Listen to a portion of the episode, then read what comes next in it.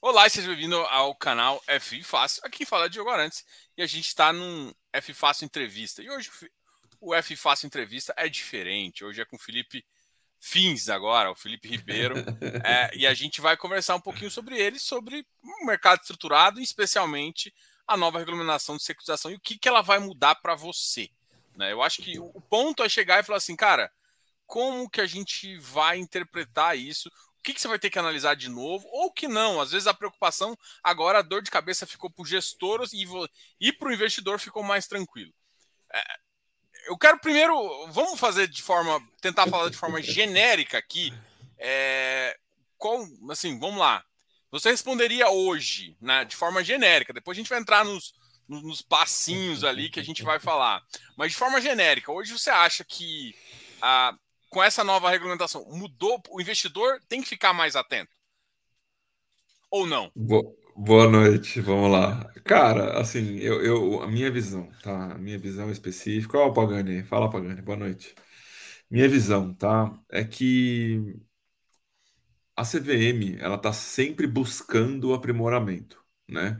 Então ela ficou aí 20 anos, basicamente, escutando o que o mercado estava fazendo, regulando através de decisões do colegiado, né?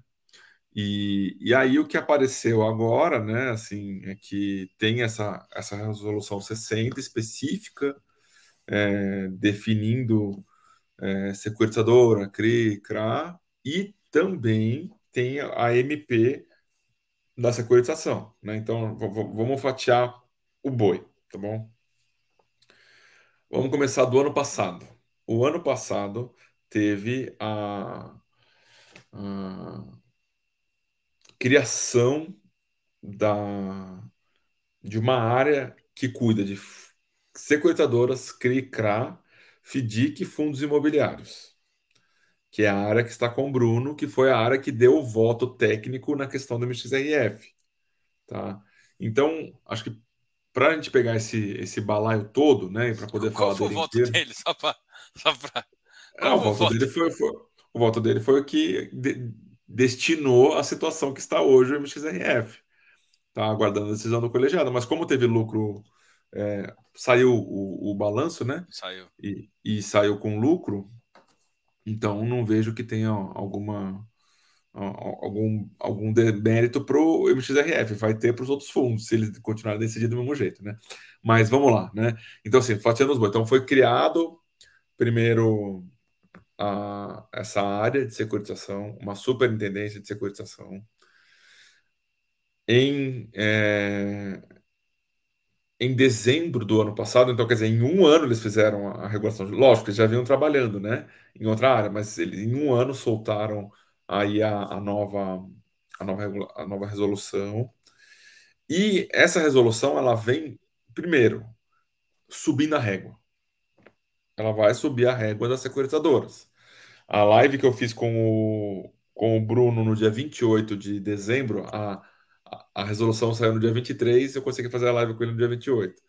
É, ele falou abertamente, assim, o objetivo não é penalizar e não é dificultar a existência de novas securitadoras ou aumentar a concorrência ou diminuir a concorrência. A visão deles é, é fazer uma coisa que, vamos dizer assim, dê mais segurança para os investidores, tá? Então, a gente já vê isso começar a acontecer, tá, Diogo? Agora, na semana retrasada, teve a compra da Planeta Securitizadora, que era a antiga Gaia Securitizadora, pela UPEA. Que, que é? Esse já é um movimento de consolidação que já está acontecendo há algum tempo, mas, na minha visão, essa nova resolução ela acelera esse processo de consolidação. Por quê? Você passa a ter mais custo, você tem que ter dois diretores nominais, você passa a ter, ter que ter treinamento. No, na resolução, ele fala de sistema. Ele fala de sistema, que antes era uma coisa que, como não tinha nem resolução nem instrução da securitadora, agora passa a ter. Então, fala que tem que ter sistema. O né? sistema, então... aí, aí vamos até talvez. O sistema ele vai ter que ser é, tipo validados, porque ter sistema é uma coisa, mas é, ele vai ter que, por exemplo, tem hoje em dia o que, que acontece, por exemplo, numa empresa normal? Você faz. Ok, ok, você é obrigado a ter uma norma de qualidade. Como é que você vê a norma de qualidade? Você vê para uma ISO. Então, tipo assim, beleza, eu tenho um sistema, você tem que obrigado a ter sistema.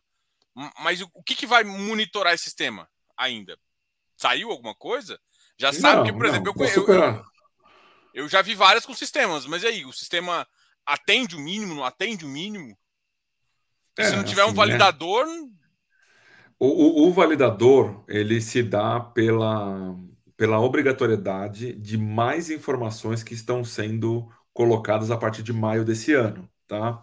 Então a, a resolução é válida a partir de, de, de 2 de maio, se eu não me engano, desse ano, que é uma segunda-feira. E, e eles colocam lá, né, anexos, é, que antes era o anexo 32, o anexo 37, o anexo 32 para o CRI e o anexo 37 para o CRA. É, e passa a ser um, um, um, documento com mais informações. Então, essas mais informações vão dar condições para a gente saber se o CRI está de implante, se não está ali pelo anexo, né? Que agora tem outro nome que eu não estou lembrando agora.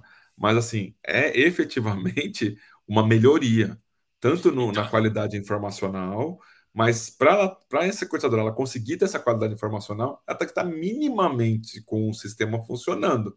Porque fazer tudo via Excel até dá, mas fica difícil, entendeu? Então, para gente, por exemplo, que gosta de uma tecnologia, que acha que pode automatizar várias coisas, puxar essas informações e colocar junto com a análise de um, de um CRI, por exemplo, você vai pegar ali vai ficar mais legal, então. Mais ou menos é isso. isso. É isso. Na, na verdade, não é nem que só vai ficar mais legal, mas vai ter mais informação. Então, vai ficar, vai ficar mais difícil. Se alguma sequenciadora quiser esconder alguma informação, vai ficar mais difícil. Porque agora ela vai ter, vai ter mais obrigatoriedade de dar mais informação. Eu, eu, eu falo, eu falo que assim, eu, eu fiquei na Service um tempinho, né? E uma das uhum. coisas que eu mais sinto falta, somente em crédito pulverizado, é o relatório da Service ali, que, que dava uma, uma base bem interessante para entender o, é, o, o, fluxo ali, como é que estava o fluxo, como é que estava como é que estava a carteira, né? Porque às vezes você avalia de forma pontual e é difícil avaliar de forma então, pontual. Mas se for lastro, obrigatoriamente tem que estar no anexo. E aí ele agora obrigatoriamente vai estar aberto o aging da carteira. O aging da carteira é o nível de atraso e a quantidade de atraso que tem por prazo né? Para quem não sabe. Então isso assim vai dar muita informação. E se tiver um site, algum lugar que agregue isso e transforme isso numa ferramenta, assim, o que era impossível de analisar, né? Eu até estou soltando aqui a minha planilha de valuation, que é uma planilha de valuation super simples, mas que não considera esse tipo de coisa. Não vai no cria-cri, né? Não pega CRI, um, cada um dos CRIs para analisar. Ele faz, pega o, o, prazo médio dos CRIs, pega a taxa média dos CRIs, quanto que tem de cada indexador, e é isso aí, entendeu? Uma planilha simplificada, mas que vai atender, enquanto não tem um sistema, enquanto não tem uma base de dados que funcione para isso. Ah, então, assim, um resumo inicial, assim, parece então que, tipo, o investidor não precisa, ele vai ter mais informação, mas ele não precisa falar assim, fudeu, né? eu preciso preocupar. Não, eu só vou ter mais informação e isso vai ser basicamente quem. Quem busca mais informação é analista, é quem se envolve mais com o mercado. Então vai ser melhor uhum. para a gente. A gente. Nós vamos ter mais trabalho, é isso? Ou não? É, não, vai, o investidor ter, também. Vai, vão ter mais dados, né? Mas o que vai passar a acontecer, na minha visão, tá? E sou eu que sou um entusiasta do tema. O, por exemplo, tem o Pagani que está aqui, tem a, a Andrea e o Eleu. Vamos dizer que esses três, eles começam, por conta deles, a acompanhar três fundos de CRI. Vamos dizer, vou acompanhar os fundos de CRI, e eles começam a ver que aquele fundo ele está mal precificado porque está tendo default. Então, essas pessoas que têm essa informação, elas vão conseguir negociar melhor. Vão vender antes ou comprar depois, sei lá, entendeu? É, hoje em dia você pode operar vendido também, né? Pode operar vendido também. Então, assim, o que vai acontecer é ter uma maior. Tende, né? Tende a ter uma maior eficiência do mercado. É, por exemplo, você vai lá, você assina uma ferramenta que passa a ter essas, essas informações lá dentro. E você dá um call de venda de um fundo, ou de venda mesmo de alguém que estava comprado, ou realmente de, de operar vendido aquele fundo. Você tem os seus, é, os seus clientes esses clientes vão conseguir operar melhor. Ou seja, vai, você passa a ter uma maior eficiência no mercado, né? Esse, esse é o meu ponto, tá? Porque o que tem de gente que compra fundo só pelo dividend yield, né? Aconteceu hoje. Aconteceu hoje. O fundo. ah, meu Deus. O fundo é, anunciou que ia distribuir quase 2%. O, o fundo cresceu, acho que subiu, chegou a subir quase 4% no dia, né? Então, assim, por quê, né? Se as pessoas pegarem minimamente um dar um Google nessa nessa gestora que teve esse aumento hoje, o que, que vai acontecer, né? Assim, as pessoas vão ficar surpresas, né? Não comprariam, né? Porque teve um problema recente. Então, é, no final do dia, né? Assim, eu acho que as pessoas físicas, e aí tô falando com vocês aí de casa que estão aí, acho que você só olha a dividend yield, né? Na maioria das vezes. Mas tem alguns que vão gastar um tempo a mais e que vão se precaver de algum problema, né? E que, gente, é crédito, é banco, vai dar problema. Não tem como. Eu, eu, eu, tento passar essa imagem, mas eu acho que essa é mais difícil. Gente, você tem que fazer uma provisão. Você ganha mais dinheiro, é para você uma hora dar uma, uma, uma cagadinha ali, você dá ups e vida que segue. Você está ganhando mais para isso. Olha o Pagani ali entregando ali qual era o fundo. Né? Bom, você que está falando, hein, Pagani? Eu não vou falar nada. Mas é isso, é isso aí. Assim, é, é, é, é muito simples, né? É, não tem como, não tem como. É, é, é, crédito, gente. Assim, ainda que tem toda a questão do imobiliário, das garantias, etc.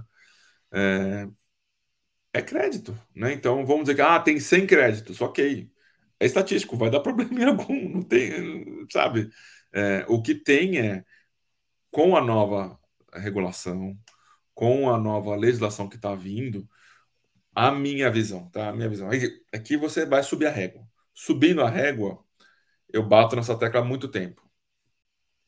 Você subindo a régua, você consegue ter securitizadoras que são os primeiros, as primeiras guardiãs do crédito, melhores, né? Então, com isso você consegue ter uma, uma vamos dizer assim, um mercado de fundos de CRI mais guarnecido, né? Com uma zaga mais forte, né?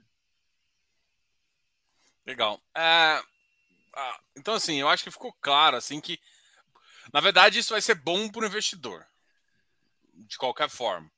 É, quem, quem quiser continuar fazendo cagada vai ser operado e uma hora ou sai do jogo ou fica tomando na cabeça, reclamando que a vida não é uma, uma butterfly, como eu digo aqui de vez em quando. Mas assim, é, agora, como é que ficou dividido os tipos de securizadora? Isso para mim ficou um pouco confuso o porquê que fez isso, né? É, primeiro que, assim, para mim ela é uma companhia aberta, né?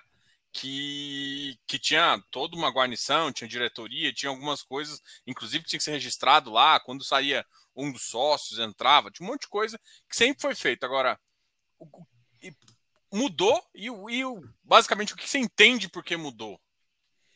Vamos lá. Posso jogar na tela aqui a resolução 60? Pode. É que você tem que jogar e eu, eu autorizo. Mas é... Tá.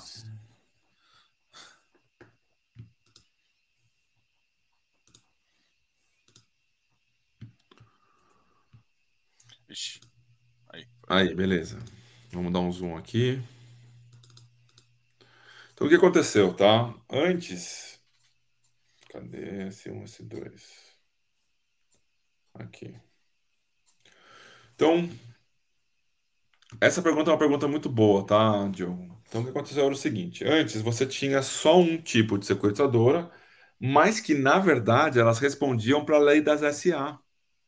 Então você tinha uma, uma companhia que, na verdade, ela tinha um objetivo específico, que é pegar recebíveis e pagar investidores. Ela, ela por si só, ela não tem o risco dela mesma, só o risco operacional, né? Então, essa criação de um tipo novo de companhia é justamente para não se enquadrar mais no, na lei das SA e criar uma modalidade específica para a securitizadora. E aí, o que, que eles falam? Então, vamos criar algum tipo. Quais são os dois tipos, né? Então, a S1, ela tem essa obrigação de emitir título exclusivamente com regime fiduciário. Ou o seja, que ela é o agente fiduciário também. Não, não, não. É aquela questão do patrimônio separado. Ah, tá. então, tá. o CRI 1 não se mistura com o CRI 2, não se mistura com o CRI 3 e assim há de eterno. Tá? Aí a gente vai para o segundo tipo, que permite é, fazer emissão sem o regime fiduciário. O que, que acontece vai, quando vai. uma securitizadora emite sem o regime fiduciário? Vamos dizer que fizesse um CRI, que não é possível, tá? Mas vamos dizer que ela fizesse um CRI sem o regime fiduciário. Este CRI, o, ele poderia pegar o balanço, o, os recebíveis de outros CRIs. E outros CRIs poderiam pegar o dele, tá? Acontece que a gente não faz, né, nenhum tipo de nenhuma emissão com sem de CRI ou de CRA sem regime fiduciário. Entretanto, pela lei existe a, a possibilidade de fazer a emissão das debêntures financeiras, que é emitida pela securitadora. Então, a securitadora que ela for fazer uma emissão de uma debênture financeira, naturalmente não tem é, regime fiduciário. Então, ela tem que ser uma emissão sem regime fiduciário. Para tanto, se ela fizer na mesma emissão, na mesma sequestradora de um CRI, aquela debênture financeira ela poderia sequestrar os bens daquele CRI. Então, por isso que quem for, qual sequestradora que ela quiser fazer uma debênture financeira, ela vai fazer uma debênture, uma, uma sequestradora exclusiva para aquela debênture financeira e ela tem um outro CNPJ, que é de uma sequestradora, que é S1, que vai fazer todos os CRIs dela, tá? Então, isso vai, vai mudar, vamos dizer assim, tá? Essa, essa nominação. Então, então peraí, tem S, vamos lá, tem S1 e a S2, né? Isso. Um, a S1 tem regime fiduciário. Isso. Não, ou seja, ela tem... Todas as emissões têm que ter regime fiduciário. É, então todas as emissões, ou seja, que é o que Sinceramente, isso para mim. Que blinda. É. Porque é assim, é, para mim é o básico, não, não tem é como. Eu, eu, quero que Sim. todo mundo tenha separado. Então, aí, aí, o problema agora virou S2. Isso. Beleza, o cara tem uma S2. Então ele chega, em vez de cair em contas separadas, cai num contão. Como é que fica a contabilidade não, então, disso? Não, então, aí o que, que, que as secretadoras fazem? Elas fazem uma secretadora para cada operação. Aí você tem um custo maior em cima disso. Então você vai ter o custo de auditoria em cima de cada um desses, de cada uma dessas é, S2, você vai ter um custo de manutenção de conta específica. Então, assim, é, é como se fosse um CNPJ para cada emissão. Que senão você mistura as coisas, né? Você mistura as coisas.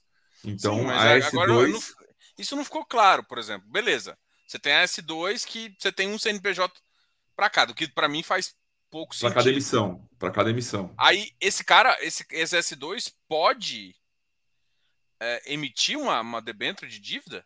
Ela faz uma emissão de uma debênture lastreada em recebíveis financeiros emitidos por banco, né?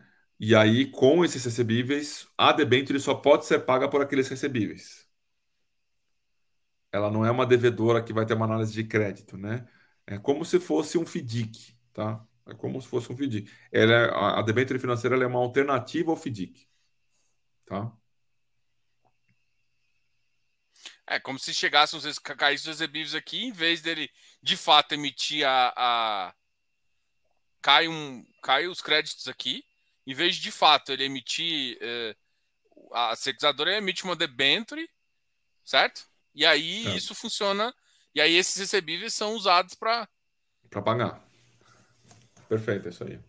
É um, é um, é um, é um tipo de produto que ele é concorrente. é interessante. Eu não consegui. A, é, o, a debênture financeira é mais barata do que o FDIC. Ela tem menos regulação do que o FDIC. Então ela acaba sendo um produto mais barato do que o FDIC.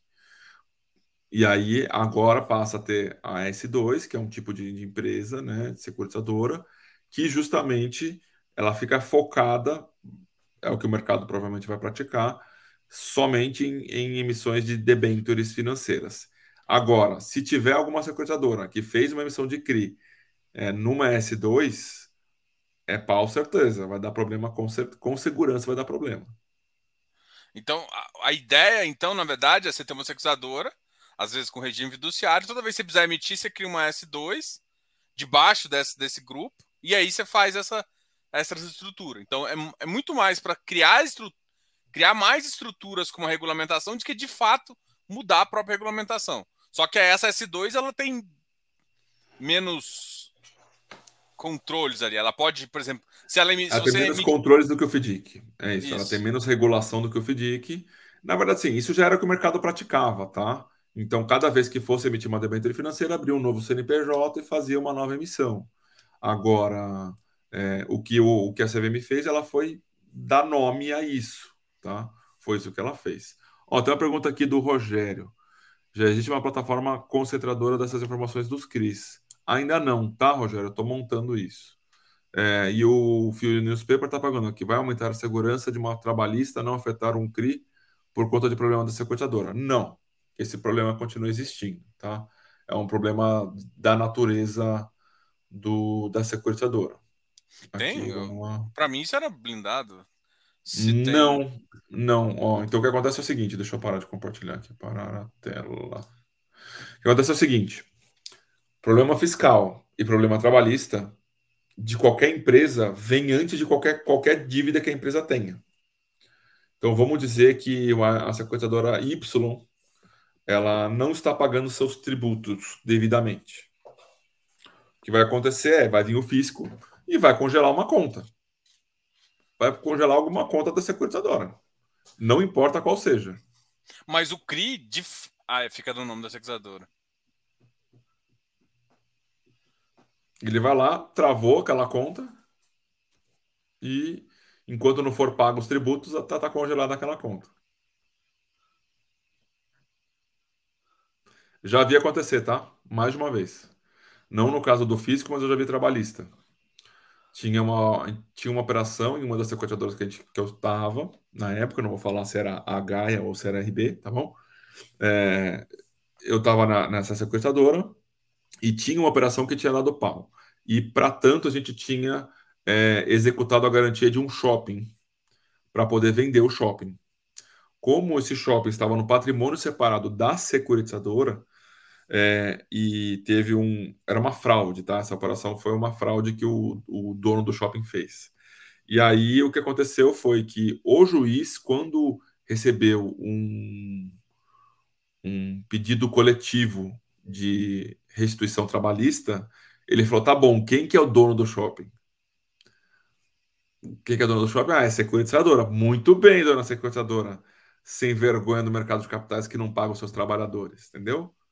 Ele fez, ah, tem um problema aqui, então com, congela aqui duas contas para dar o valor total. Ele foi lá no um sistema que chama Cisbacen, viu duas contas que davam valor aproximado do, do processo trabalhista que estava em curso e bloqueou aquelas contas. Então, tá? o patrimônio separado não é separado. Porque a conta fica no nome. Ele é da separado de falência, mas não é separado de. Não, não, por exemplo, nesse caso, então o que aconteceu? Né? É, a, a, o juiz foi lá e congelou aquelas contas via Cisbacen no dia 15, vamos dizer. No dia 17, foram dois dias depois, a gente conseguiu mostrar para ele que não era aquela conta, que era outra conta que deveria ser travada, mas que não travasse nenhuma conta, que a sequestradora estava colocando dinheiro em juízo para aguardar aquele processo acontecer. Tá? Então, um, é, agora, se é uma sequestradora que não tem caixa, ou se é uma sequestradora que não tem controle do que está acontecendo no Cisbacen, isso é um problema que pode ficar grande, que vai chegar no dia do pagamento daquele outro CRI que deveria ser pago aquele outro valor e não vai conseguir, vai gerar não vai conseguir um... pagar, entendeu? Vai gerar um caramba. Caramba. Então assim, ele, é, o, o patrimônio separado ele é muito mais virtual entre aspas, tá? porque existe que as pessoas tenham controle do que está acontecendo. É, existem relatos aí, eu ouvi recente, não vou falar de qual sequestradora também, que é uma sequestradora é, antiga, tá? Que está meio em desuso já, e que tinha problemas lá de, de patrimônio separado inexistente. Pega o dinheiro que está na conta, paga o CRI 1, pô, não tem dinheiro para pagar o CRI 2, pega do CRI 3, ah, entrou o dinheiro do CRI 1, paga o CRI 2, entendeu? Assim, bagunça generalizada. É, por, falta de, por falta de sistema e por falta de pessoas capacitadas tecnicamente para poder fazer esse controle. Né? Então, ele é muito mais virtual e você confiar na securitizadora, tá? Ah, é que assim, eu sempre vi muito as contas muito separadas e isso para mim, isso nem entrava tanto no balanço, entrava, é, era muito mais tranquilo de, de fazer, mas eu entendi. Porque realmente fica no. Quem, tem, quem abre a conta e quem opera a conta é a securitizadora. E aí acaba que, tipo, se o cara, ah, eu quero bloquear alguma coisa, ele não vai nem saber de que que é. Mas também é fácil depois do. Não, foi o que eu falei, foram dois dias depois. Foram dois dias depois. Fomos lá, só a conta correta seria dessa operação seria essa daqui. Mas como a gente também sofreu uma fraude e a gente não quer que você entenda que a gente está de má fé, estamos colocando um dinheiro em juízo. No momento certo, você vai entender que a gente é o dono do shopping, mas a gente está executando o shopping. A gente é o dono do, do shopping temporário, vamos dizer assim, né? A gente vai levar o shopping a leilão. E aí a gente paga também o trabalhista e segue o jogo, entendeu? Saquei. Deixa eu ver aqui se tem mais algum ponto importante aqui na sequência. Pedido de registro. É, o, a gente tava, a gente, eu tava, tava vendo isso aqui. Então, por exemplo, além, além dessa, dessa mudança também, ou dessa debênture, ainda começou a, a mudou alguma coisa para os CRAS? Mudou algumas coisas bem importantes que eu vou falar agora, quer ver? Uma das coisas que mais importantes para mim, tá? Que mudou. Não tô achando aqui, vou falar. Você, a sequestradora, ela passa a ser entendida como uma prestadora de serviços. O que quer dizer isso? Ela pode ser trocada. Desde que previsto dentro do termo de securitização. Então, aquele tema, né, que eu já vim, que eu já venho batendo há tanto tempo, né? Eu sou o chato, o chato da securitizadora, né? Assim, se, se a primeira guardiã não está fazendo o trabalho dela corretamente, você como credor, você chama uma assembleia que passou até o nome de assembleia especial de cotistas, é, especial porque não é uma assembleia de uma SA, né? Uma assembleia de uma securitizadora. Então passou a ter esse nome assembleia especial. Você chama uma assembleia especial justamente para poder trocar a securitizadora. Então, isso antes era, era a CVM ela não permitia. Ela aceitou duas trocas, se eu não me engano, foram dois casos, e que a, em, no qual, é, nesses casos, a securitizadora que estava sendo trocada, ela teve que dar anuência da troca. Porque antes é, a securitizadora estava sendo entendida como emissora, que, portanto, como emissora não poderia ser trocada tá? Então, é realmente uma, uma, uma mudança grande. Grande. Ah, mas isso, isso, eu acho isso bem positivo. É bom porque, pra caramba. É bom porque caramba. mesmo que ela seja a emissora, é basicamente é, o que ela faz é uma prestação de serviço. Ela, Perfeito. ela administra o patrimônio separado uh, e ela contrata, o, o, às vezes, alguns serviços extras para ajudar no monitoramento, na, na, no guardião, como você falou, né? Ela é o guardião do crédito. Então, se ela acha que precisa de mais um, um servicer ou alguém avaliando alguma coisa, algum prestador de serviço para ir lá, alguma coisa assim, é papel dela e isso entra no, nos próprios custos dos CRI, né? Isso já, já fica. Então é legal, você está fazendo um mau serviço, está começando a misturar coisinhas, você já olha, passa. Isso, por exemplo, quando essa normalização já fez, isso vai valer para os CRIs antigos? Isso é uma pergunta também. Por exemplo, não, eu tô com, não, eu tô com CRI... Tem que estar previsto, tem que estar previsto no termo de securitização. Mas, por exemplo, a gente sabe que, é, que termo de securitização é mutável. Não tão Chama rápido. a Assembleia e muda. Chama, Chama a Assembleia, Assembleia e muda. Então eu posso chamar Perfeito. uma Assembleia lá, fazer a mutação. Então, ou seja, isso é, é, é mutável. Por exemplo, se eu, se eu não quiser um CRI isso é possível, então? Sim, passa a ser, passa a ser possível. Então não precisa necessariamente o CRI ter nascido pós-regra, desde que esteja na, na termo de utilização, é isso. Perfeito. Ó, o, o, o, Felipe Gabriel está perguntando aqui uma, que uma operação compromissada, tá? Felipe, eu vou só. A gente vai responder essa pergunta mais para frente, tá? Vamos só ficar focado aqui um pouco mais na resolução.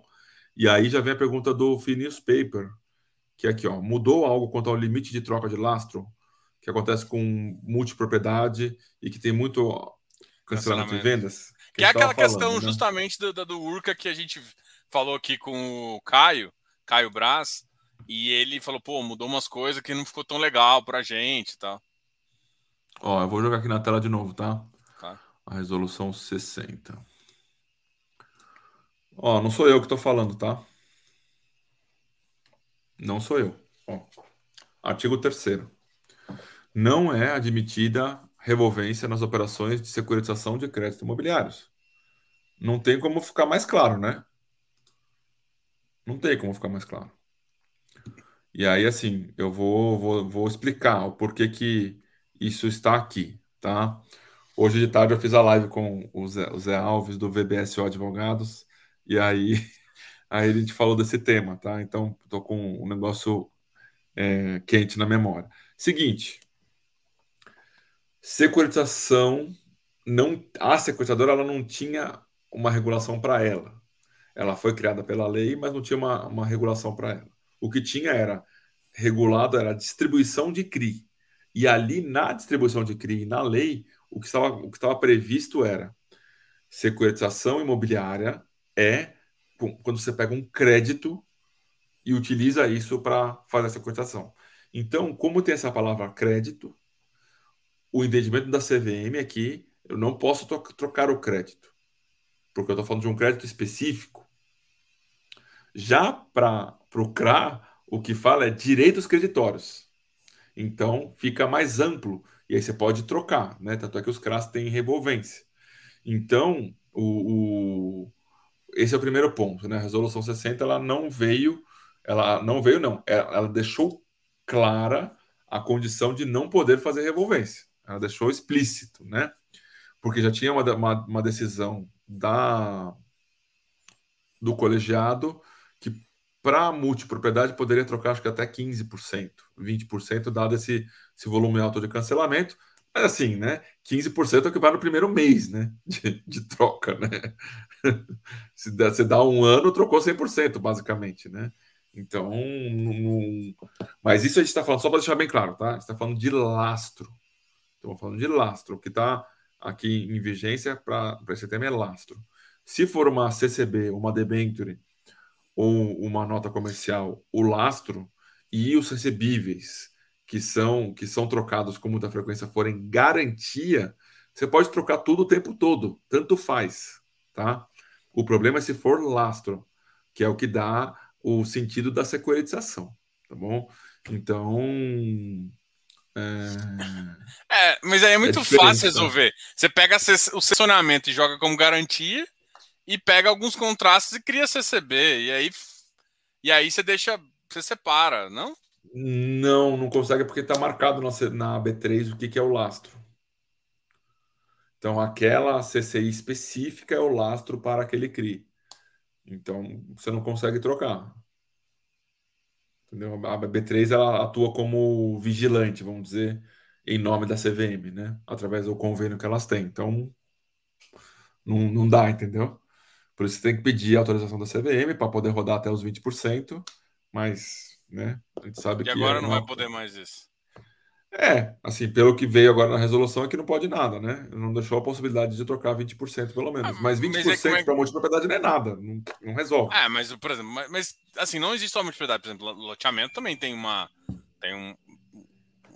Às vezes, assim, a carteira que você começa, passou três anos, às vezes não é a mesma coisa pelo menos umas 30, 40% você troca. É por e é isso é que você faz normalmente estrutura com subordinada, né? Porque daí você chama mais garantia para compor o fluxo, mas a subordinada vai carregar aquela perda. Por isso que faz, fazia-se desse jeito, né? Eu sei que hoje em dia fazem diferente, tá? Mas não necessariamente não precisa diferente. ter perda. É isso que eu não consigo. Porque você pode. É isso que eu não, não fico pensando. Pô, você pode Antes não, de perder. Você concorda comigo que alguém vai ter essa perda? E que normalmente é a empresa que cedente. É a cedente. Ah, ela tem uma certa perda porque ela. Tá. Ela tem. Ela vai ter que vender de novo, tem, tem 10%. De... Isso. Tem todo esse fluxo. Ela tem que pagar aí, um né? distrato, um, pelo menos um valor mínimo de dinheiro de Isso. volta. Sa sai caixa, tem toda uma estrutura aí, né? Então, é. assim, essa, essa estrutura ela gera uma perda a não ser que você consiga vender com um, um valor muito maior do que você vendeu inicialmente. Aí você tem um, você tem um ganho. É, tá? normalmente isso acontece também, né? Pelo menos em alguns. É, quando é, o mercado tá bom. Sim. Exato.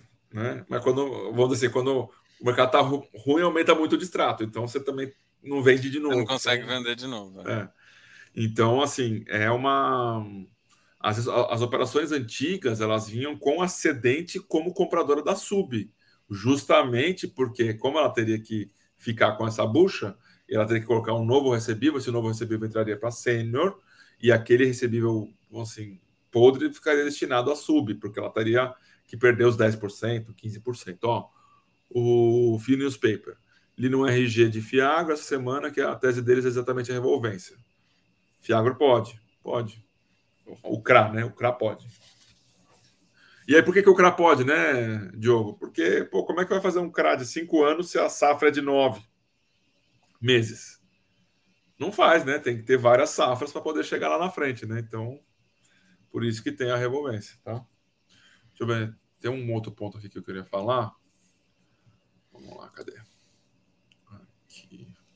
O que, que mudou para o gestor, assim? O que, que ele começa a olhar, assim? Porque, igual a gente viu algumas reclamações, principalmente quem mexe com, com, com pulverizado, é, ficou, não ficou, é, não sei que, como é assim, tem que até, eles falaram que do jeito que eles estão fazendo para agora conseguir substituir, né? Mas que, que mudou para vocês, gestores, assim, tipo, pensando, pô, agora eu tenho que fazer isso que eu não precisava fazer antes, e, e, e se essa resolução ainda não pode ser mudada, modificada ainda para alguma melhoria. Eu acho que, assim, no meu entendimento aqui, pulverizado não faz o menor sentido não poder mostrar, mudar o lastro. Desde que eu acho que o lastro é melhor, com, com a anuência do, do, credor e da cedente, a, a securizadora só tem que fazer o operacional, assim. Quem manda no CRI é, o, é, é, é, é quem comprou. E, igual falou, né, eu não consigo Concordo com você, tá, Diogo? Porque, assim, vou... sabe? Tipo, eu tô vou... querendo pegar um lastro, tô melhorando meu lastro. Ah, mas mudou. E daí? A, a, da mesma forma como que a, o CRA ele tem um período de nove meses, beleza, você compra um contrato de 10 anos. Mas nada garante que essa pessoa vai ficar 10 anos. E se, com, e se assim, se a, se a carteira de. A carteira também é um. Muda. Se a carteira mudou de, de 20 anos para 30. Tipo assim, você tinha 10 anos, trocou 50% das pessoas. Não, não, não faz sentido a sub assumir, assumir o risco. Assim, beleza, o lastro caiu pra caramba, só que você tem um monte de. Porque aí você pega. O que vai acontecer é que você continua. Porque você pega o estacionamento inteiro, né? Você pega o estacionamento de, de tudo. E as garantias, como tudo lá. Então você continua recebendo na sua conta. Você só, você só tá com lastro mínimo, mas aí você tem um estacionamento grande e uma garantia grande. É por isso que a solução é fazer via uma dívida corporativa, entendeu? Faz uma dívida corporativa específica e coloca os recebíveis como garantia. Agora, se você vai pegar os recebíveis, é que tem duas coisas, né? Vamos dizer que a gente pegue os recebíveis diretamente, tá? Pegue mil recebíveis. E você fez o que eles chamam de sessão true sale, ou seja, não tem recompra por parte da, da cedente estatisticamente essa carteira vai, vai ter uma, uma piora ao longo do tempo, porque os melhores pagadores pagam primeiro. Tá? Agora, se você não fizer uma estrutura que você beneficia a série sênior em detrimento da série subordinada no tempo, você vai ter uma série sênior que ela não vai pagar integralmente no final. Por quê? Você não pode colocar novos recebíveis para dentro. É isso que a CVM está falando. Você fez uma sessão true sale, comprou aqueles recebíveis, fez o seu estudo estatístico e baseado nesse estudo estatístico fez uma emissão. Agora, eu concordo com você, tá? Pô, é uma sessão que não é uma sessão truceio, é uma sessão que tem é, a, a, a co-obrigação da cedente. Aí é outro tipo de operação, que ela se assemelha muito a uma operação corporativa, porque você está no risco da cedente conseguir vender, está no risco da cedente conseguir é, manter aquela carteira viva e trocar. Porque se você pedir para trocar, isso já aconteceu também, tá? Tinha um CRI em uma das securitadoras que eu trabalhava e que chegou no momento do estresse e cadê que a, a loteadora conseguia trocar? Ela não conseguia. Não conseguia. Mas não conseguia por quê? Porque não conseguia vender ou porque o contrato não existia, a pessoa não existia? Qual que é o motivo? o que aconteceu foi, era uma incorporadora, incorporadora muito grande no Brasil, ela cresceu muito rápido. Eu ia quase falar o nome de uma aqui. ups, ups, ups. Quase cadê o momento ups aqui. E aí. Chamar ela... grupo? Não, não, não posso falar, peraí. Ela, ela cresceu muito rápido e não conseguiu é, dar vazão adequada aos empreendimentos. O que aconteceu? O, as obras não andaram como esperado e as pessoas pararam de comprar. E aquelas que já tinham comprado pararam de pagar, né, na maior parte dos casos. Os CRIs começaram a deteriorar muito rápido e ela tinha que colocar outros recebíveis em volume financeiro, tá? É, porque era garantia, não era lastro ela não tinha recebível para fazer, porque como ela tinha feito muita operação no mercado, vamos dizer, ela tinha mil lotes, ela fez a cotação de 750. O primeiro que deu problema raspou 50. O segundo que deu problema raspou 50. Chegou no sexto, não tinha mais CRI, não tinha mais recebível para trocar. E aí o que, que teve que fazer? Teve que chamar um pré-pagamento da operação, porque era uma operação corporativa, tinha, tinha o, o, o, o lastro corporativo da empresa, né? Ah, mas isso para mim é assim, é, de novo que faz pouco. Hoje em dia você pode fazer isso também. A maioria no, no termo de acusação, pelo menos em algumas das cláusulas, se começa a dar algum, assim, aconteceu isso agora, né? A subordinada não começou a pagar, o que, que os caras fizeram? Ó, não tá pagando, não tá pagando, a sênior pagando de boa, o cara chamou, fez a assembleia e ó, você não tá pagando, acho que deu dois meses de não pagamento de sub, puxaram o CRI de volta puxaram assim, anteciparam o negócio, né? Aí da default o cara ou assume as garantias, aí parte é lastro, parte é negócio. Sim. É, o que que, assim, aí de novo, o que que mudou de fato? Mudou nada. Se o cara não tem para pagar, você vai chamar a garantia de novo. Não, eu, vamos eu, lá. Vamos lá. Então, assim, eu, eu, também sou o chato desse assunto, tá? Esse é um assunto que eu sou chato pra caramba. A operação subordinada, ela é feita para dar pau. Ela é uma operação que ela é feita para não receber parte do recebível. É, ela, ela um funciona para isso. É por isso que ela tem um prêmio mais alto. Então, se você tem, então vamos lá. Então, se você tem uma assembleia de cotistas no qual o subordinado ele consegue votar pela é, dissolução da operação, ela não é subordinada, ela é sênior. Entendeu? Mas, mas tá, mas é, assim, não, eu entendi a sua lógica, mas para mim, é sabe qual, é que assim, vamos lá. Eu, o que, que eu acredito? Do jeito que eu vejo muita operação sendo feita. É, muita operação, tem dois tipos de operação que eu vejo. Aquela sub, que é sub mesmo, e muita gente hoje faz uma operação sub com reserva, com sobre garantia. Ou Bom. seja, a operação você faz uma você faz uma estrutura, faz o fluxo lá, o cara vai ter um fluxo de 100, ele coloca uma operação para pagar 50, a subordinada uhum. de 70, e ele tem uma garantia ainda de 20% acima. Aí no final, é claro que essa, essa garantia aqui 20, 30% acaba escoando para 10. Se isso, isso deteriorar antes, é, aí assim, eu, o que eu enxergo é que a subordinada de, em algumas operações não são para dar pau também. Porque você está comprando a operação inteira com uma sobregarantia. E aí o que, que a única coisa que você faz é que esse cara aqui primeiro tem, primeiro sofre o risco, mas uh, ele não vai fazendo. E com certeza o cara só conseguiu fazer isso com a anuência do sênior, que deve ter ficado com medo de outras coisas também. É, pelo menos eu, eu, se eu fosse sênior, eu só aceitaria a operação de se fazer assim, ó, foda-se você. É que, se eu visse, se eu, se eu visse, não, se eu visse que tivesse daqui a dois meses ia estar tá no meu rabo.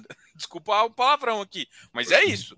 Então, tipo assim. Diogo, até quatro anos atrás, você via uma série subordinada no Veritá e você via séries subordinadas no XP Gaialote. Não tinham outros fundos de CRI que tinham séries subordinadas nas suas carteiras. Não tinham. Pode procurar no Eu, eu, eu, lembro, eu lembro. O VRTA era o fundo mais raio que tinha no mercado. Exato, exato. Era o que tinha as operações mais arriscadas. Tanto é que deu, é. deu pau, mas. Deu pau em algumas. Exato. Exato. Então, assim, a, a operação subordinada ela é feita estatisticamente para dar problema. Cara, pode pôr o overcollateral que você quiser. Quem vai sofrer na primeira mão tem que ser subordinado. Não, óbvio. Então, assim, se você tem uma assembleia no qual o subordinado ele vota igual o sênior, ela não é subordinada, ela é sênior. Não, não, tá, mas não, isso... ela é mais que sênior, porque ela ganha mais que a sênior e, é e vota o que igual acontece é quem toma a subordinada, assim, se eu, vamos lá, Diogo, gestor, assim, eu vou falar como se eu estivesse na sua cadeira aí. Se eu fosse oh. gestor e fosse tomar uma subordinada que eu achasse que o fluxo compensa, eu ia tomar mais da metade da sênior para eu ter controle e se a, eu ia fazer a mesma coisa, eu ia ter controle da sênior subordinada. O cara podia comprar mais subordinado, mais sênior para ele ficar, mas ele ia ficar de meu guardião. Ele ia ficar de meu passageiro. Se eu achar que ele começou. Ou seja, se a sopa garantia que eu esperava que teria na minha subordinada, não é? E eu falo assim, eu, tô, eu vejo isso muito fundo, tá? Eu não tô exagerando aqui pro pessoal falando que tem fundo que faz isso. E eu conheço vários fundos que fazem isso. Ou seja, eu sou dono da parada. Tipo assim, tem um monte de gente com sênior. Foda-se vocês. Desculpa assim, o palavreado, tá? Mas foda-se vocês. Se eu quiser fechar, se a subordinada bater na minha bunda, eu vou botar na de todo mundo, eu vou tirar e vou executar. Né? Porque, porque para mim não era para. Eu tô comprando uma operação que eu achava que iria, do tempo da operação, não pagar.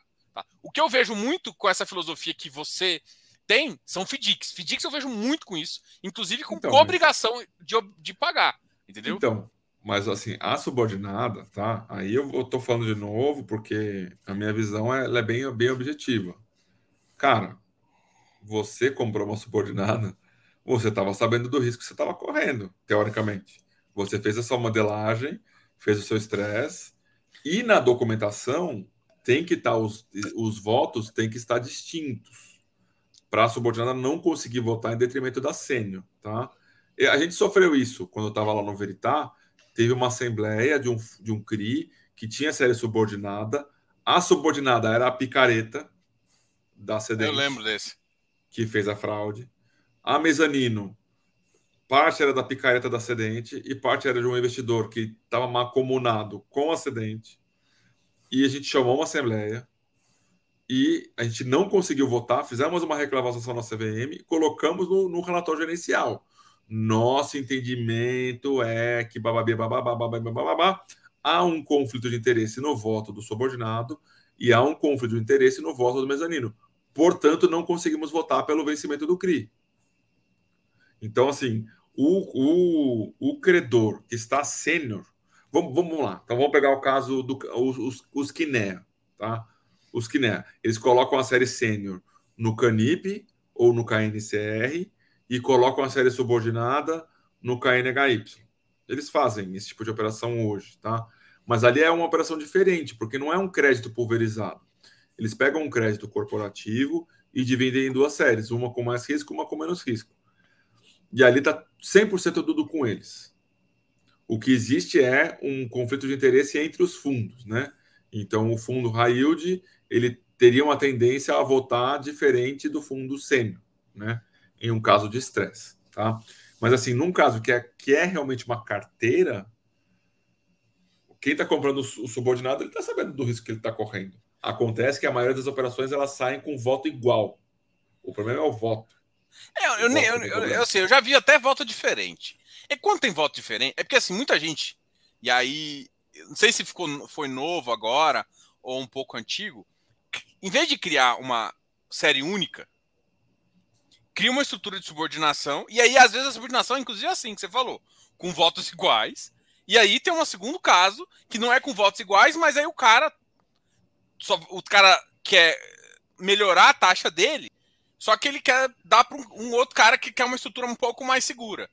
Então isso acontece demais. Então o que ele faz? Beleza, você vai pegar isso aqui. Só que assim, se essa aqui dá pau, é tipo, meio, tá óbvio. Então, assim, eu, eu consigo, eu não consigo Tipo, eu, eu acho, eu entendo que a subordinada é a primeira da pau, mas se eu tenho uma boa margem de segurança para ali, ela é para mim não é só colateral, eu tenho que executar mesmo.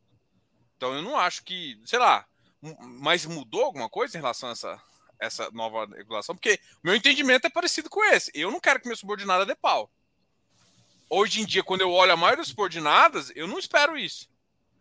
Por exemplo, num FDIC, eu espero isso.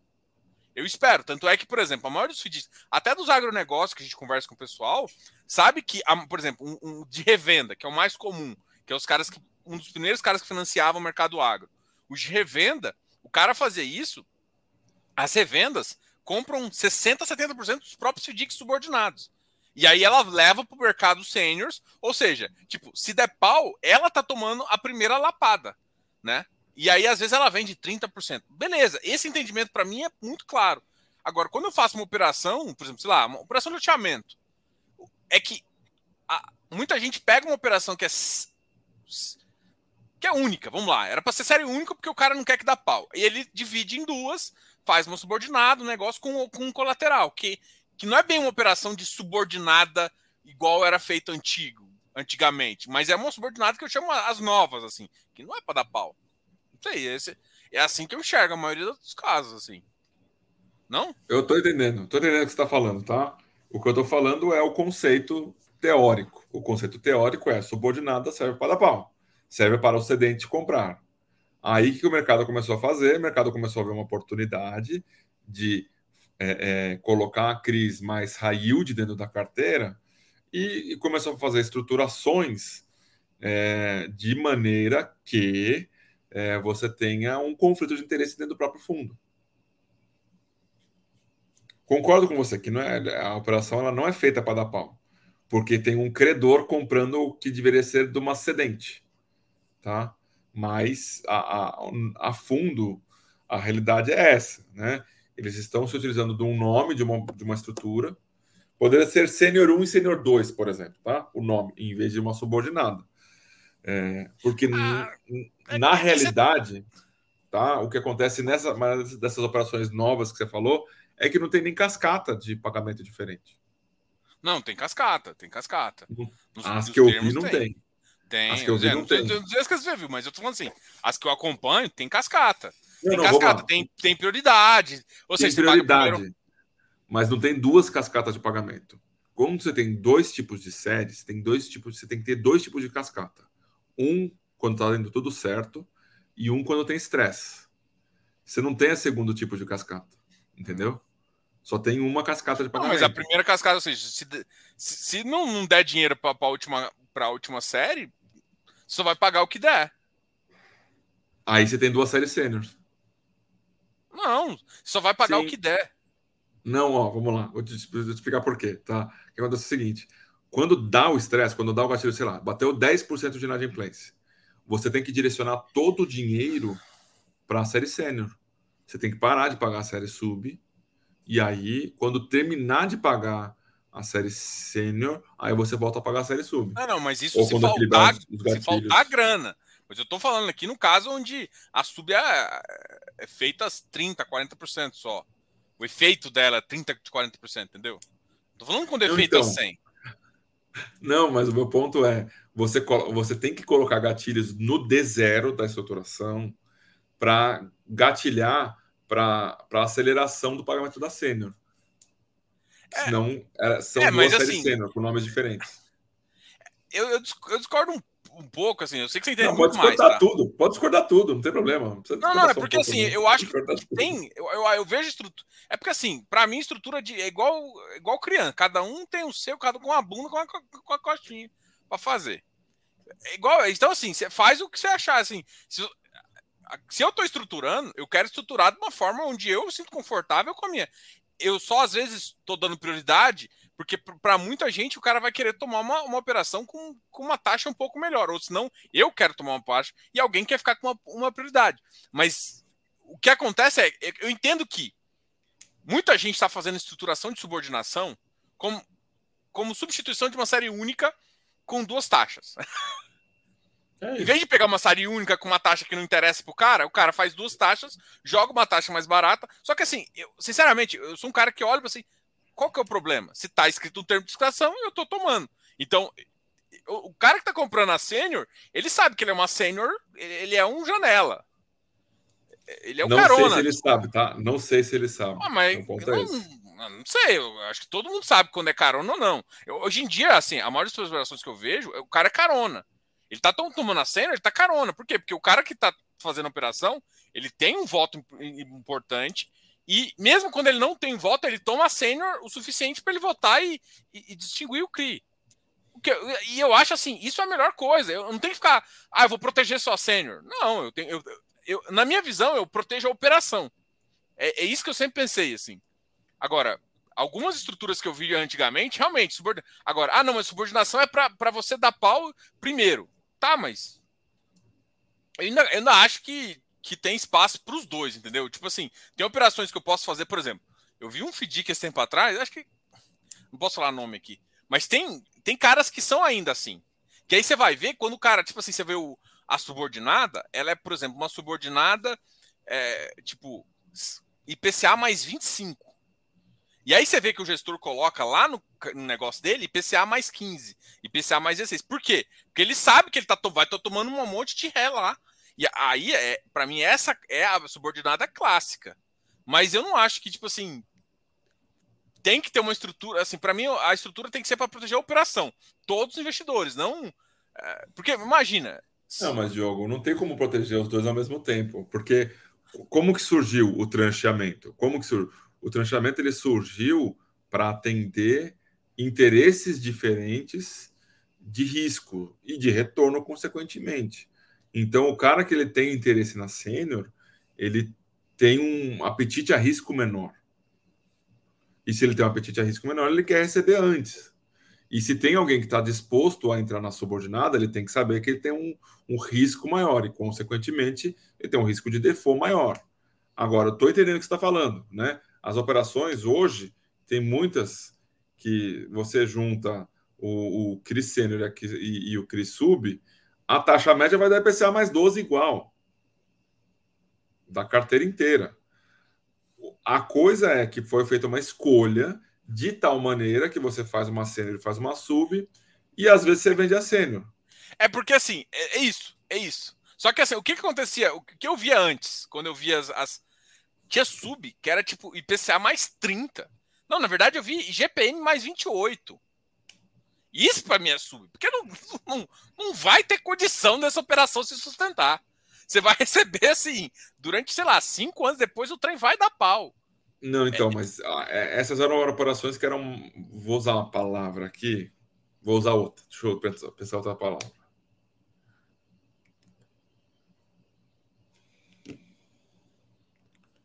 Não, usa a primeira, pelo amor de Deus. Usa mal feita. Operação mal feita. Tá. Operação mal feita. Porque que, que acontece, né? Quando você pega uma carteira de recebíveis hoje, faz uma análise dela hoje e faz um CRI baseado nisso hoje, amanhã eu já tenho certeza que não vai pagar a sub se você considerar todo o spread de, da carteira. Por quê? Né? Você tem pré-pagamento, que afeta esse recebível, você tem inadimplência e você tem atraso. Então, tudo isso impacta é, negativamente, é como um deflator da TIR. Então, o que passou a ser feito, tá, Diogo? Que, que passou a ser um, um resultado disso, dessas primeiras operações na atrás que deram problema, que era GPM mais 40. Tem umas da Brasília lá que é GPM mais 48, a subordinada. Eu vou tentar ser o menos técnico, mas eu vou, vou tentar explicar. Então, você tinha um CRI PCA mais 8, e um CRI PCA mais 50. Tá? Pelo tamanho deles, dava o IPCA mais 12 no final. Como você não tinha gatilhos protegendo a sênior, o que acontecia é bateu dinheiro lá naquele mês, pagou IPCA mais 8, não sobrou dinheiro para subordinada. Você acruava os juros e você aumentava o preço nominal e no mês seguinte, quando você vinha pagar IPCA mais 50, você tinha que pagar IPCA mais 50 sobre um preço maior. E aí, quando entrava algum dinheiro, ele, ele assim, entre aspas, tá? Ele preferenciava, depois, mesmo tendo pago a sênior, todo o dinheiro que sobrava, ele raspava para subordinado. E isso acabou gerando uma bola de neve que você não conseguia pagar nem a sênior no final das contas, porque você não tinha uma cascata diferenciada entre sênior e sub no momento do estresse, tá? Então, é, é, o mercado brasileiro aprendeu com isso e passou a fazer a operação com prêmio. Então, a subordinada, ela recebe IPCA mais 20 mas todo o prêmio que vier no final é dela. E aí ela paga 25, 30, entendeu? No final é o que ela, é o que ela deveria pagar se não tiver uma inadimplência alta. Tá? Mas as operações antigas eram operações bomba, bomba relógio. E a, já estava já tava explodida no primeiro dia. A realidade não, é essa. Sim, mas, mas é o que você falou, né? O que eu vejo as operações, eu não vejo ninguém mais fazer fluxo sem over colateral. Teoricamente, quando eu falo, quando você fala isso, você não está esperando que a sub seu do sou da de pau.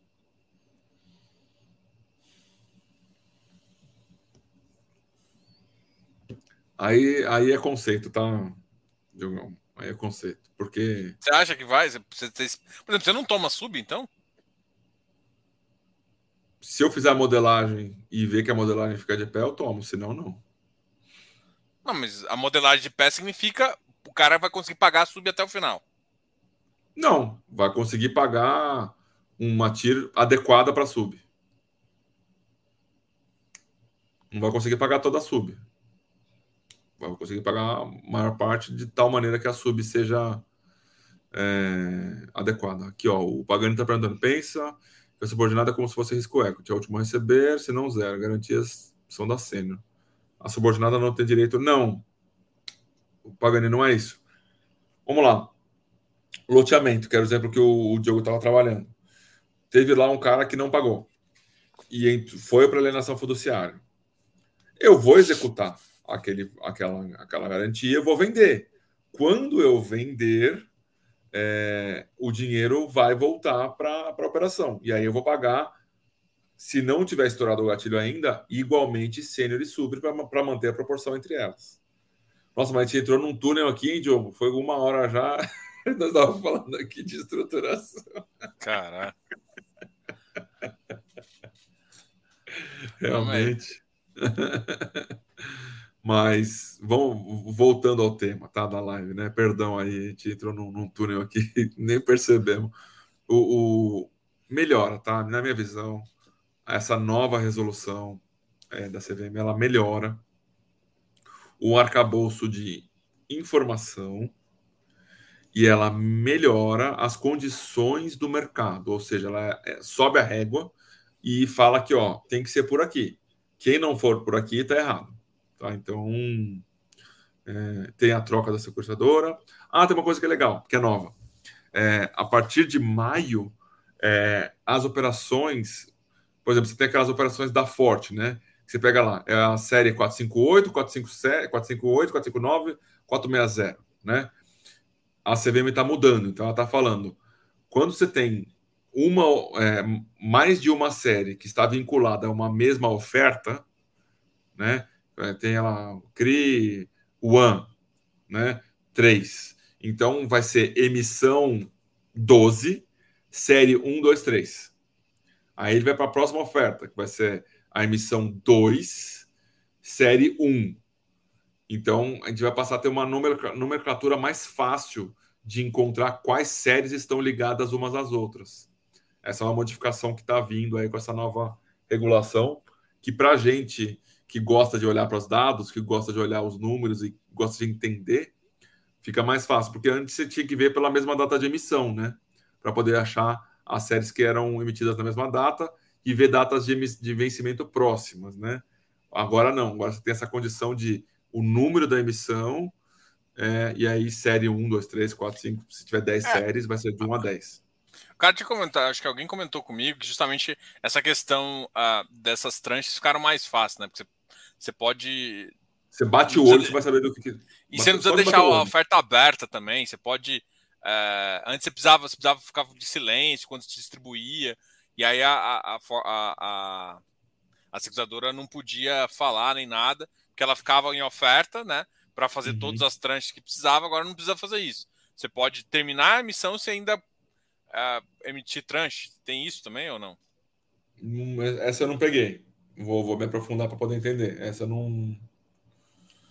Porque isso deve mudar, tá? Isso deve mudar, mas é através da, da regulação da distribuição. Isso deve, deve vir modificações aí, mas ainda não, veio, né? A resposta da CVM da, da consulta pública que eles fizeram, né?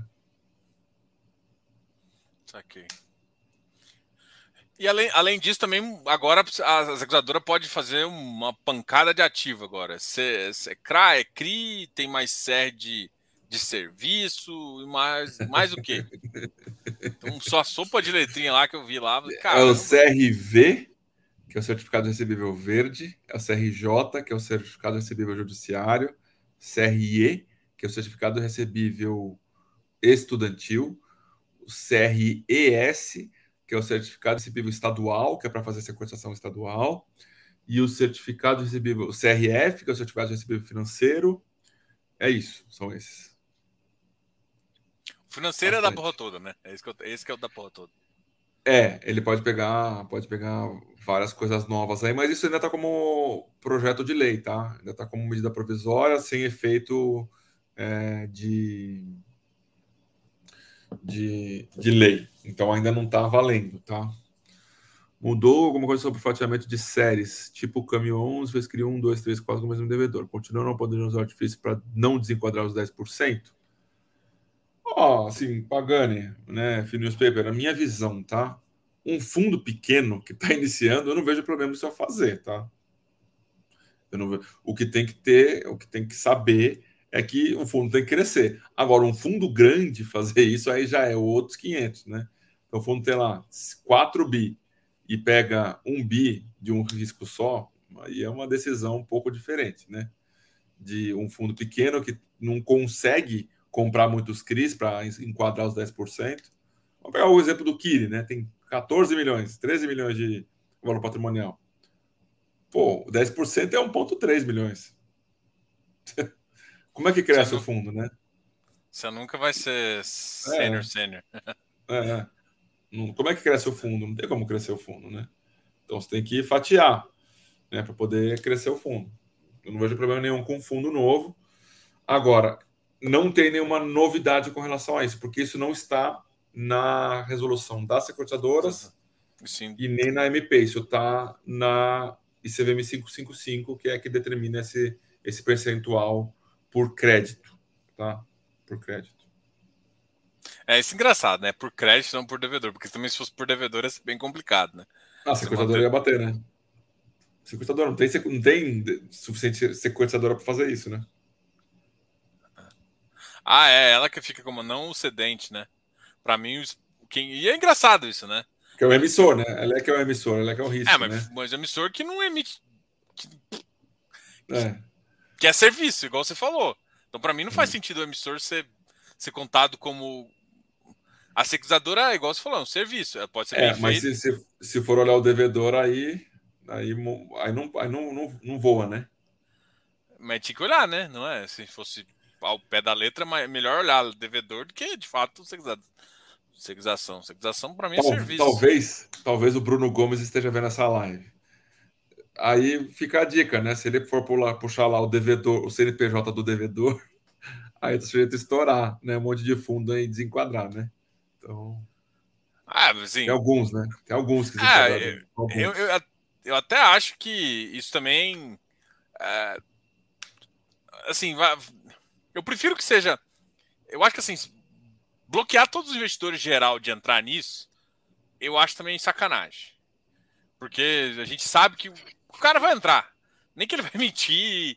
Hoje em dia, com CPA 20, CPA 10, desculpa. CPA 10, que pff, não faz o menor sentido CPA, mas tudo bem. O cara quer. Pra mim, um cara que CPA, assim, sem desmerecer, é óbvio, as pessoas que têm CPA 10, mas. Eu tô tentando ser light aqui porque eu já falei as cagadas, né? Eu já, já, eu já fiz um. Já, já falei um pouco. Assim, não é demérito, vou até, vou até me desculpar aqui com as pessoas que têm, mas.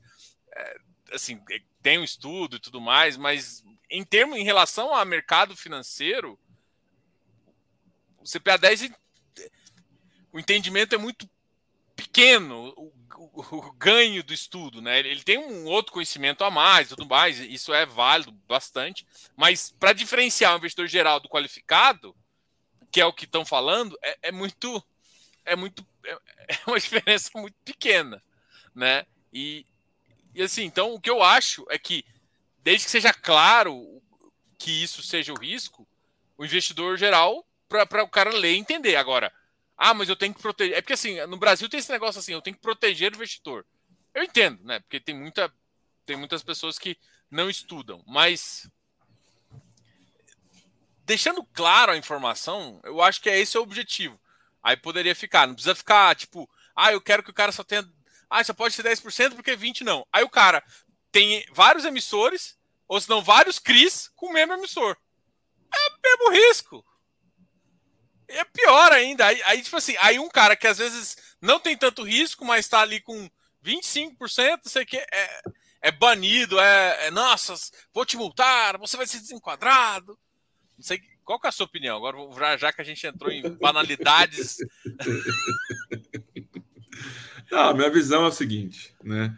O, o que a gente não pode entrar é em uma um, um conflito de interesse do lado do gestor querer manipular a informação para não passar informação para o credor né, do fundo imobiliário, porque o credor do fundo imobiliário são os investidores, né?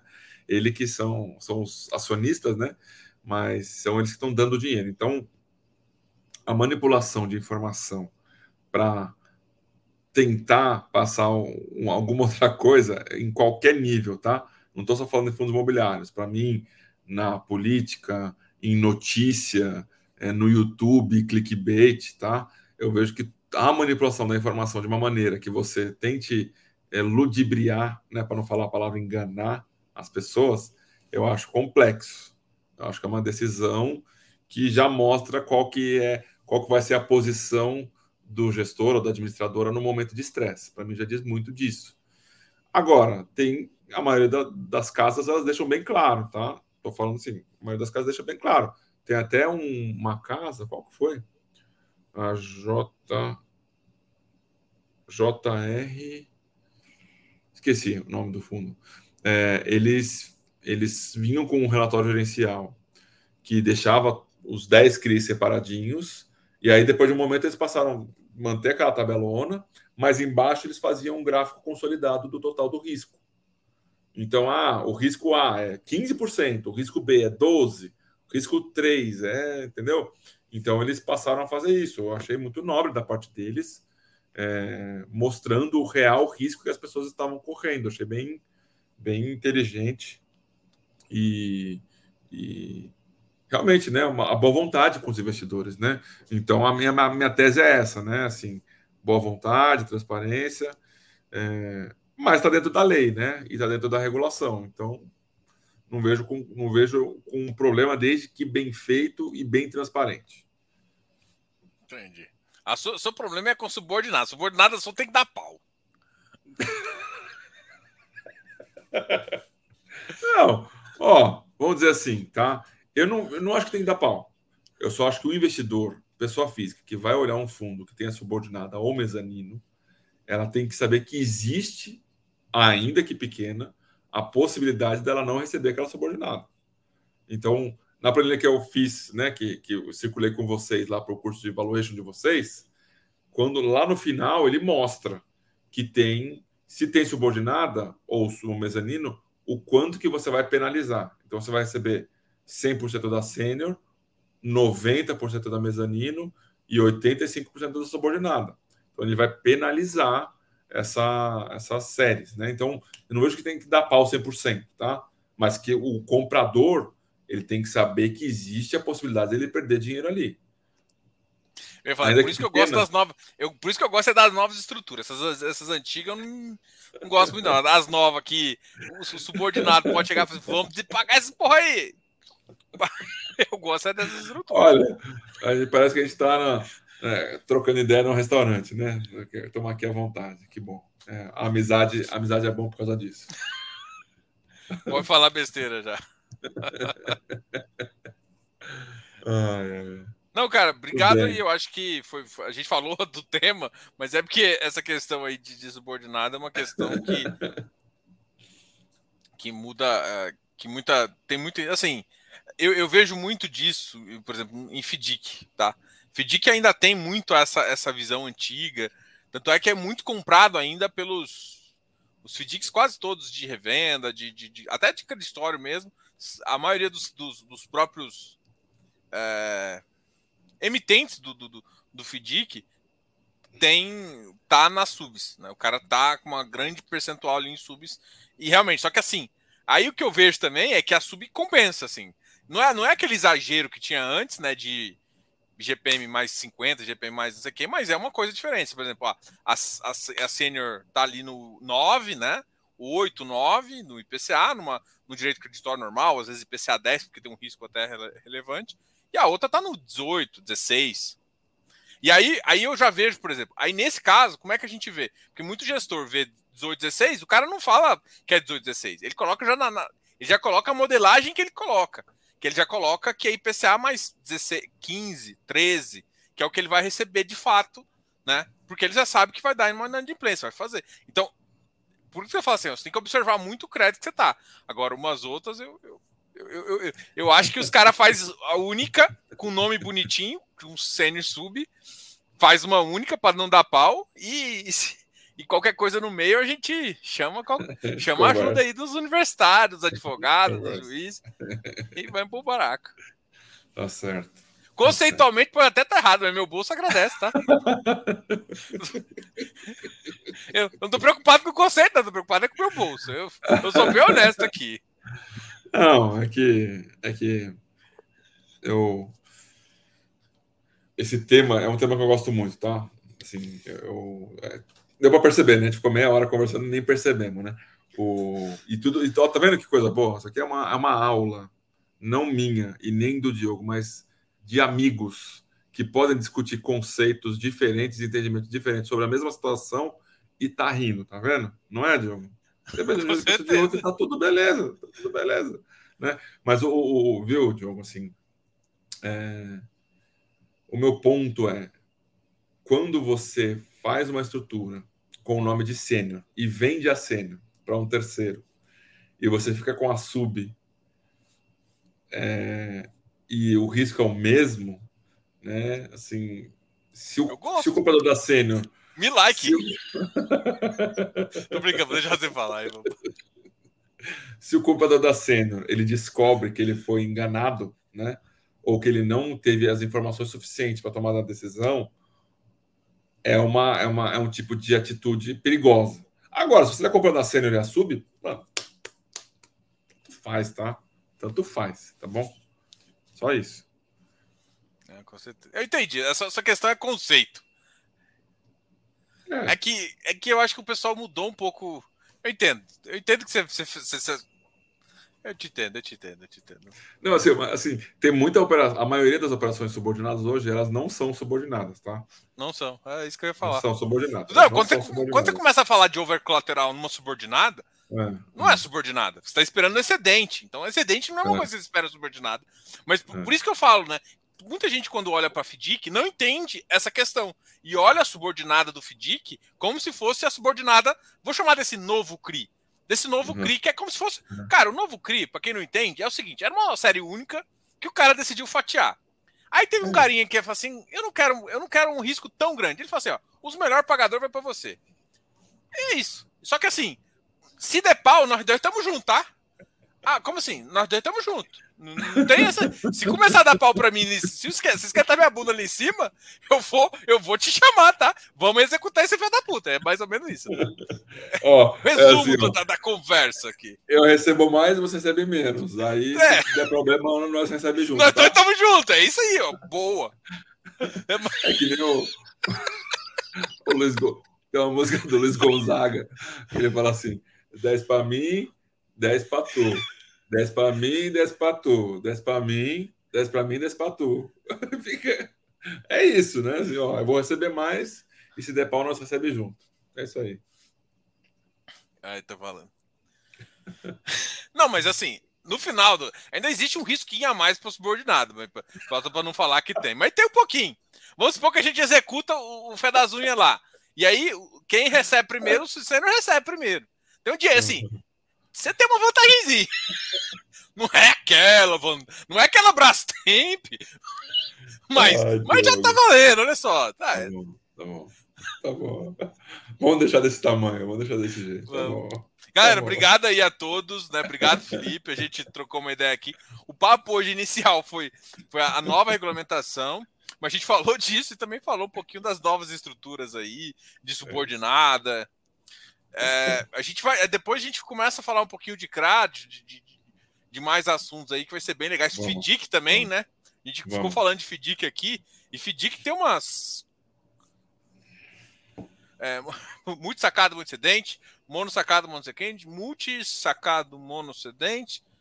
São quatro. Não, vou, vou chutar quatro aqui. Sim. E aí, e cada um com os tipos de risco, com alguma coisa. E eu acho que parte disso está migrando já para o fundo imobiliário, já tem fundo que está com bastante FDICs aí, né? Vide aí uh, Valora e tal. E eu acho que isso vai acabar. E também já estão em fundos do agronegócio. Em Fiagro também tá com FDIC já, né? A gente vai. Já até conversou com um gestor que é do JGPX, uh, eh, que é da JGP, que também tem alguns FDICs de revenda. Por isso que a gente estava conversando aqui também de como essas estruturas. Então, isso, isso é uma coisa que vai começar a, a dar uma bombadinha também. Aí, ó, a professora investidora. Não entendi. A maioria das subordinadas não são subordinadas. Ô, Érica, depois eu faz, faz uma live nós três só para falar. A gente assim, ó, Diogo, a gente podia deixar marcado. Subordinada. É, é, é, Cris, existe ou não existe subordinada? A gente pega uns três casos e bate. Pronto. Pronto. eu, eu, eu, eu, acho que algumas pessoas que fazem estruturação vai começar a brigar com você, viu? Eu sou o primeiro. Deixa o cara comprar sênior, deixa comprar minha sub, minha sub bombada aqui. Ah, minha... entendi, entendi. Mas lógico, ué. Alguém tem que comprar sênior pra comprar minha sub bombada, ué. Olha, eu, eu, eu tava numa, numa, numa securitizadora. Aí o cara trouxe um CRI para ser estruturado. Tá bom, tá bom, manda aí, qual que é o CRI? Aí, só para te concluir, tá? Aí era um crédito corporativo único em Minas Gerais.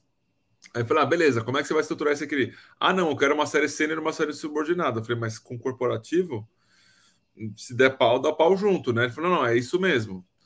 Eu falei, mas tá bom, então qual, qual que é a taxa da sênior? Era tipo IPCA mais 5. Ah, tá bom, e da sub, IPCA mais 50. É, tá bom. Eu só não, sei que eu não vou fazer nunca mais negócio com o cara, né? Eu não, porque eu vou ficar com a mão no bolso, segura a carteira, né? Esse, esse daí também exagerou, né? Tem que, tem que, é. Você tem que ser uma subordinada bombadinha, não precisa ser bombadona, não, tem que ser bombadinha. Você tem um IPCA mais 8 aqui e o IPCA mais 15. É uma média de IPCA mais 12. Tá bom. Tá bom. Tá bom. Tá bom. Aí, galera, valeu aí. Depois valeu. dessas brincadeiras e desse papo legal aqui. É, não esquece de dar um like aqui no vídeo. Segue o Felipe. Pra Arroba Felipe.Felipe fins. Felipe.fins de finanças, tá bom? É, e o Felipe recentemente deu uma aula de evaluation que a gente convida alguns gestores e tal. E o Felipe deu a última aula aqui, foi uma aula espetacular. Ele mostrou pra galera aqui uma baita de uma planilha que eu, eu, eu tenho até. Pode fazer spoiler ou não pode fazer spoiler? Pode, pode. Depois. Que ele, pode. inclusive, vai começar a disponibilizar para mais. Ele já fez uma pergunta hoje, né? no seu, no seu Instagram, se as pessoas é, quiserem. É, é. Vai ser uma vai ser uma bela de uma de uma sacada aí, hein? É, vou vou voltar para vender aí essa planilha porque ela, ela é uma planilha simples, né? Mas que vai agregar valor para as pessoas não fazerem besteira e comprar é, é, sacola de pão sem pão dentro, entendeu? Se você quiser pegar, por exemplo, o vídeo daquela aula e colocar lá no.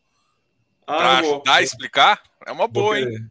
Olha só, cara, parceiro é parceiro, né? Você sabe Passa que. Passa o link depois, tá? É, porque. Não, eu te, eu te mando, eu, tenho aqui.